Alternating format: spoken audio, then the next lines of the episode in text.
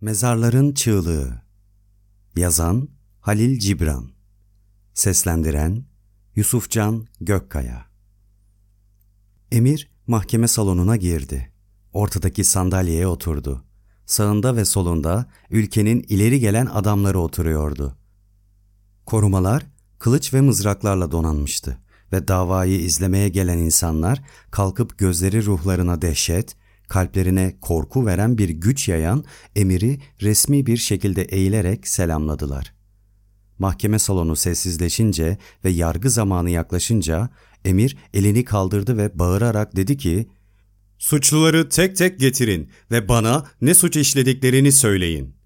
Hapishanenin kapısı esneyen yırtıcı bir hayvanın ağzı gibi açıldı.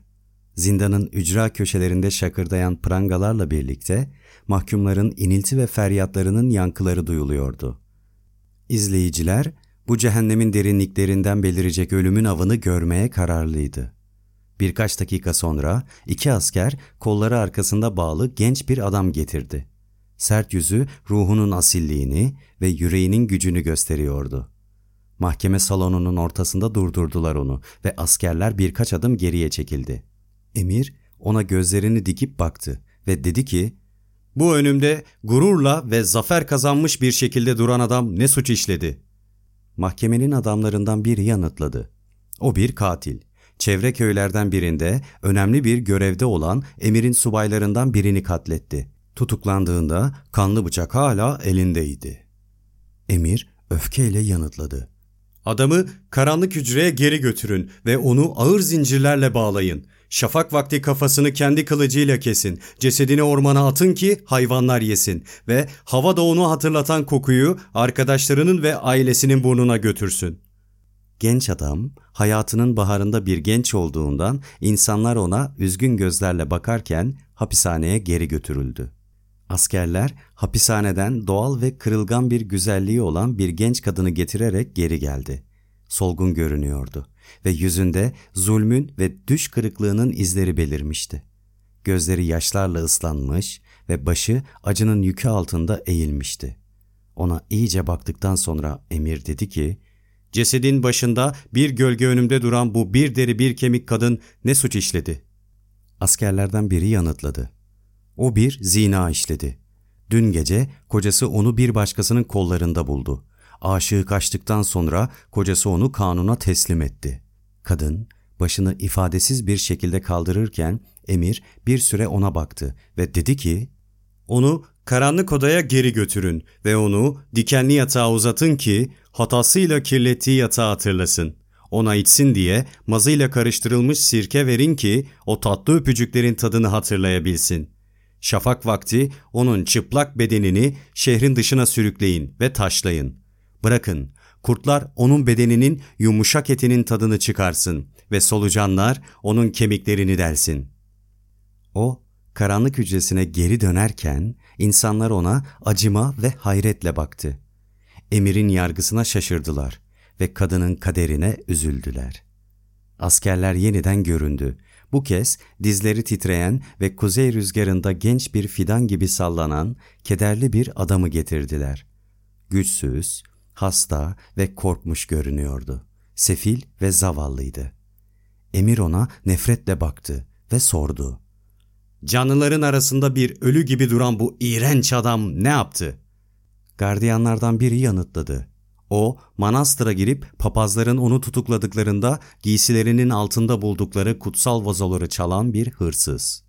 Emir ona kanadı kırık bir kuşa bakan aç bir kartal gibi baktı ve dedi ki, "Onu hapishaneye geri götürün ve zincirleyin. Şafak vakti onu yüksek bir ağaca sürükleyin ve yerle gök arasında asın ki onun günahkar elleri yok olsun ve bedeninin organları parçalara ayrılıp rüzgarla etrafa saçılsın." Hırsız, hapishanenin derinliklerine doğru sendeleyerek giderken insanlar birbirlerine fısıldamaya başladılar ve dediler ki, "Böyle güçsüz ve kafir biri ne cesaretle manastırın kutsal vazolarını çalabilir?" Bu anda mahkeme oturuma son verdi ve izleyiciler dağılıp salon mahkumlarının iniltileri ve feryatları dışında boşalırken emir bilgi adamları eşliğinde ve askerlerin korumasında dışarıya doğru yürüdü. Bütün bunlar ben orada geçen hayaletlerin önünde ayna gibi dururken oldu. İnsanların, insanlar için yaptıkları kanunları enine boyuna düşünüyordum. Kendimi hayatın gizemleriyle ilgili derin düşüncelerle meşgul ederek insanların yargı dedikleri şeyi düşünüp taşınıyordum. Evrenin anlamını anlamaya çalıştım. Kendimi bulutların ardında yok olan ufuk çizgisi gibi kaybolmuş bulunca şaşkınlıktan dilimi yuttum. Mekanı terk ederken kendi kendime dedim ki, sebze topraktaki elementlerle beslenir. Koyun sebzeyi yer. Kurt koyunu avlar. Aslan boğayı yutarken boğa kurdu öldürür. Ancak ölüm aslanı ister. Ölümü yenecek ve bu acımasızlığı sonsuz adalet yapacak bir güç var mı?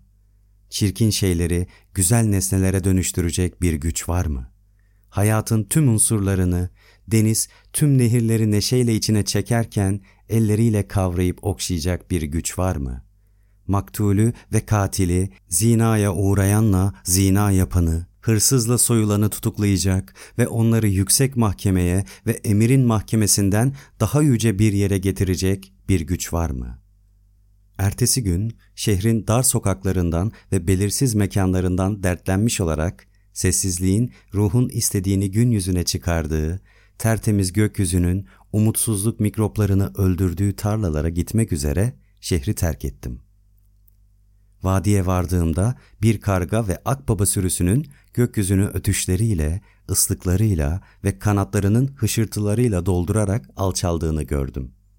İlerleyince önümdeki bir ağaçta yükseklere asılmış bir adam cesedi, bir taş yığınının ortasında çıplak ve ölü bir kadın bedeni ve başı kesilmiş ve toprakla karışık kana bulanmış bir gencin leşini gördüm. Gözlerimi kalın, karanlık bir hüzün perdesiyle kör eden korkunç bir manzaraydı. Her tarafa baktım ve bu korkunç enkazların yanı başında duran ölümün hayaletinden başka hiçbir şey görmedim. Kargaların, insanların kanunlarının kurbanları üzerinde dönerek ötmeleriyle karışık yok olmanın iniltilerinden başka hiçbir şey duyulmuyordu. Dün hayatın kucağında olan 3 insan toplum kurallarını çiğnediler diye bugün ölümün kurbanları olarak düşmüşlerdi. Biri bir diğerini öldürdüğünde insanlar ona katil der ama emir birini öldürdüğünde haklıdır. Biri manastırı soyduğunda ona hırsız derler ama emir insanın hayratını çalarsa emir şereflidir. Bir kadın eşini aldattığında ona zina işledi derler ama emir onu sokaklarda çırılçıplak yürütür ve sonra da taşlarsa emir asildir. Kan dökmek yasaktır ama kim bunu emir için kanuni saymıştır? Birinin parasını çalmak suç ama hayatını çalmak asil bir davranıştır. Eşini aldatmak çirkin bir davranış olabilir ama yaşayan ruhların taşlanması güzel bir görüntüdür. Kötülüğe kötülükle karşılık verip buna da kanun mu diyelim? Yozlaşmaya karşı daha büyük yozlaşmayla savaşalım ve buna kural mı diyelim? Suçları daha büyük suçlarla yenip buna adalet mi diyelim? Emir geçmişinde hiç mi düşmanını öldürmemiştir? Güçsüz halkından hiç mi para ve mal çalmamıştır? Zina işlememiş midir? Katili öldürdüğünde ve hırsızı ağaca astığında hiç mi yanılmamıştır? Hırsızı ağaca asanlar kim? Onlar cennetten inen melekler mi ya da yağmalayıp zorla gasp eden erkekler mi? Katilin kafasını kesenler kim? Onlar kutsal ermişler mi yoksa gittikleri her yerde kan döken askerler mi? O zina işleyen kadını kim taşladı? Onlar manastırlardan gelen erdemli keşişler miydi ya da boş kanunların koruması altında keyifle vahşet işlemeyi seven insanlar mıydı? Kanun nedir? Onun toprağın derinliklerinden güneşle birlikte geldiğini kim görmüş? Hangi insan Tanrı'nın kalbini görmüş ve onun isteğini ya da amacını bulmuştur?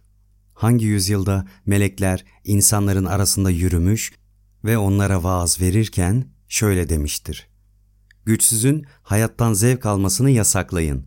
Suçluları kılıcın keskin tarafıyla öldürün ve günahkarların üzerine demir ayaklarınızla basın. Aklım bu şekilde acı çekerken yakınlarda çimlerin üzerinde hışırdayan ayak sesleri duydum. Kulak verince ağaçların arkasından gelen genç bir kadın gördüm.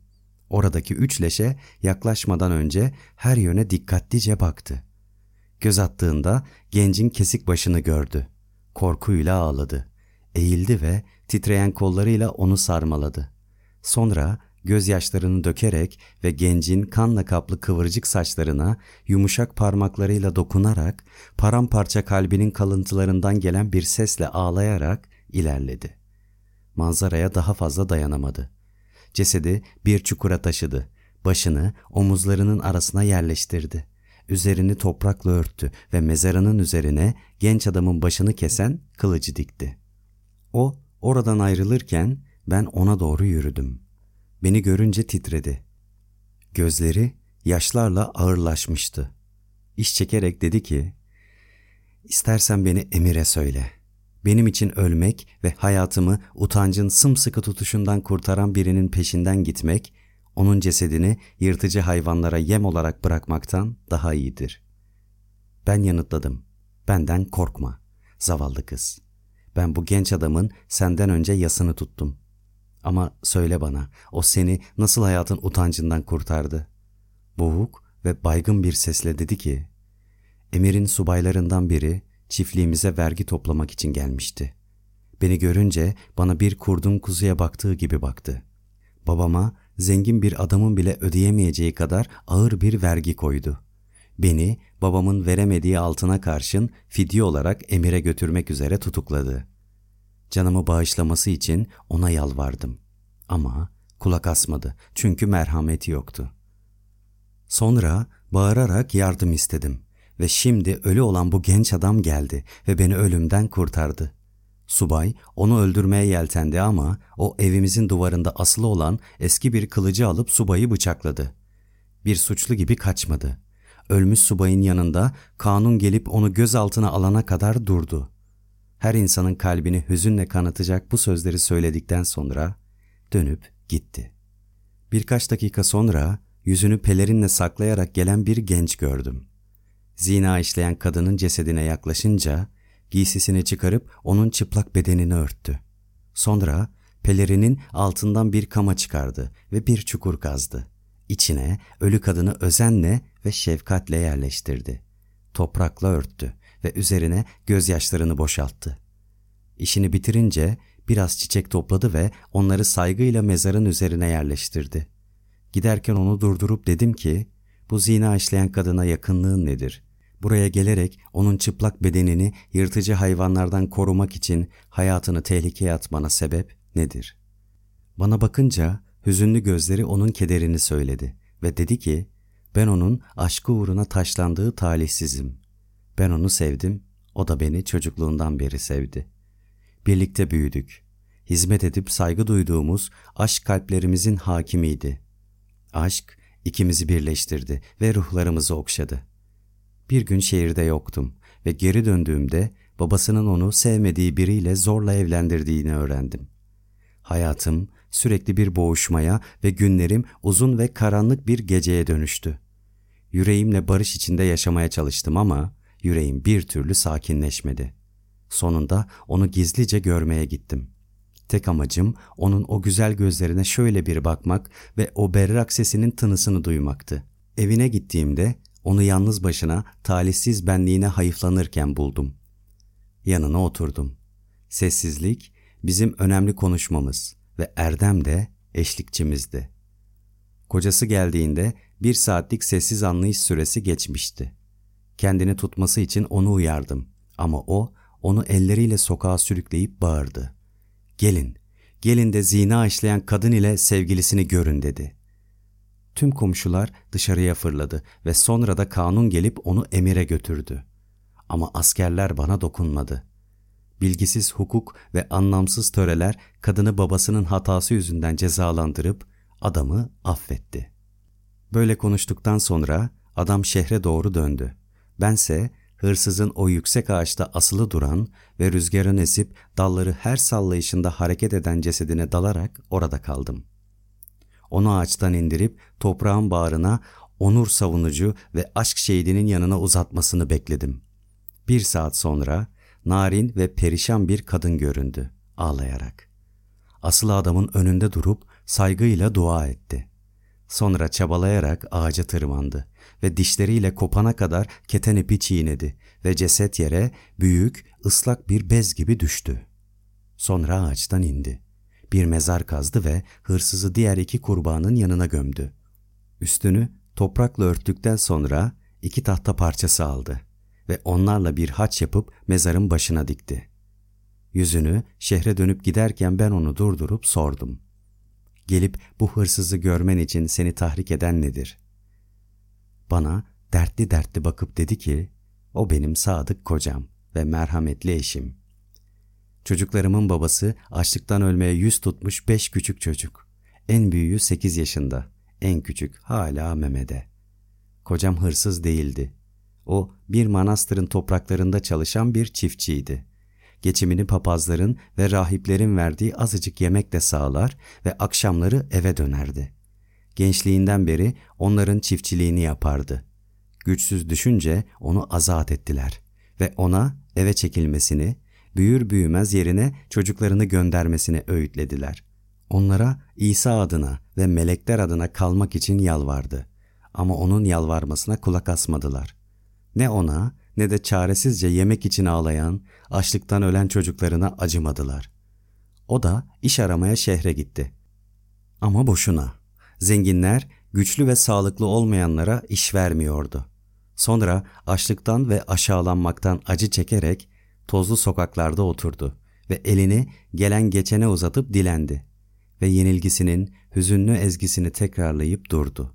Ama insanlar tembellerin sadakayı hak etmediklerini söyleyerek ona yardım etmediler. Geceleri açlık çocuklarımızı acı acı kemiriyordu. Özellikle de kuru göğsümden umutsuzca beslenmeye çalışan en küçüğünü. Kocamın ifadesi değişti ve evden gecenin koruması altında çıktı. Manastırın deposuna girdi ve oradan 1 kile buğday aldı. O ortaya çıktığında rahipler uykularından uyandılar ve onu acımasızca dövdükten sonra tutukladılar. Şafak vakti onu emire getirdiler ve ona kocamın sunağın altın vazolarını çalmak için manastıra geldiğinden yakındılar. Hapse koydular ve ertesi gün onu astılar. O kendi emeğiyle yetiştirdiği buğdayla küçük ve aç çocuklarının midelerini doldurmaya çalışıyordu ama emir onu öldürdü ve etini de kuşların ve yırtıcı hayvanların midelerini dolduracak yemek olarak kullandı. Bu tavırla konuştuktan sonra beni hüzünlü bir halde bırakıp gitti. Ben orada mezarların önünde bir metiyeyi ezberden okumaya çalışırken sözcüksüzlük çeken bir konuşmacı gibi durdum. Nutkum tutulmuştu ama akan gözyaşlarım sözcüklerin yerini almıştı ve ruhum adına konuşuyordu. Bir süre düşünmeye yeltendiğimde ruhum karşı koydu. Çünkü ruh, karanlık çöktüğünde yapraklarını kapatan bir çiçek gibidir. Gecenin hayali görüntüsüne güzel kokularını solumazlar. Sanki baskının kurbanlarını saklayan toprak, o ıssız yerde kulaklarımı acı çeken ruhların hüzünlü ezgisiyle dolduruyor gibi ve beni konuşmaya teşvik ediyor gibi hissettim. Sessizliğin yolunda gittim. Ama eğer insanlar sessizliğin onlara ne dediğini anlasalar, vadilerin çiçekleri gibi Tanrı'ya yakın olurlardı. Benim iş çeken ruhumun alevleri ağaçlara dokunsaydı, yerlerinden hareket edip güçlü bir ordunun askerleri gibi yürüyüp dallarıyla emire karşı dövüşürlerdi ve manastırı o rahiplerin ve papazların başlarına yıkarlardı. Orada seyrederek durdum. Ve merhametin, o tatlı duygusunun ve hüznün acısının kalbimden o yeni kazılmış mezarlara aktığını hissettim. Onurunu ve yaşamını zalim bir insanın pençeleri ve dişleri arasında kurtardığı, güçsüz bir havanı savunmak için hayatını feda etmiş genç bir adamın mezarı, başı cesurluğuna ödül diye kesilen bir genç, kılıcı mezarının başına kurtardığı bu kişi tarafından aptallık ve bozulmuşlukla dolu imparatorluğun üzerinde parlayan güneşin yüzüne karşı kahramanlık sembolü olarak dikilmişti. Bedeni açgözlülük tarafından alınmadan, arzu tarafından gasp edilmeden ve zorbalık tarafından taşlanmadan önce kalbi aşk ile tutuşmuş genç bir kadının mezarı. İnancını ölüme kadar yitirmedi. aşığı mezarının üzerine aşkın seçtiği ve gözleri dünyevi şeylerle kör edilmiş ve kulakları cehaletle sağır olmuş insanların arasında kutsadığı o ruhları utandıran saatler boyu konuşmaları için çiçekler koydu. Bir manastırın arazisinde ağır işle güçsüz düşen, küçük aç çocuklarını beslemek için ekmek isteyen ve reddedilen dertli bir adamın mezarı. Dilenmeye başvurdu ama kimse kulak asmadı. Ruhu onu yetiştirdiği ve topladığı ürünün bir kısmını geri almaya götürdüğünde tutuklanıp ölümüne dövüldü. Zavallı dul karısı başucuna gecenin sessizliğini, bir tanığı olarak gökyüzündeki yıldızların önünde İsa'nın içten öğretilerini, insanların boyunlarını kestikleri ve güçsüzlerin bedenlerini parçaladıkları kılıçlara dönüştüren o papazları kanıtlamak için bir haç dikti. Güneş, ufukta insanların boyun eğmesinden nefret eder gibi ve dünyanın dertlerinden yorulmuş gibi kayboldu. O anda gece sessizliğin enerjisinden narin bir perde örmeye başladı ve onu doğanın üzerine serdi. Elimi mezarlara, üzerlerindeki sembollere işaret ederek uzattım. Gözlerimi gökyüzüne kaldırıp bağırdım. Ey cesaret! Bu şimdi toprakta gömülü olan senin kılıcın. Ey aşk!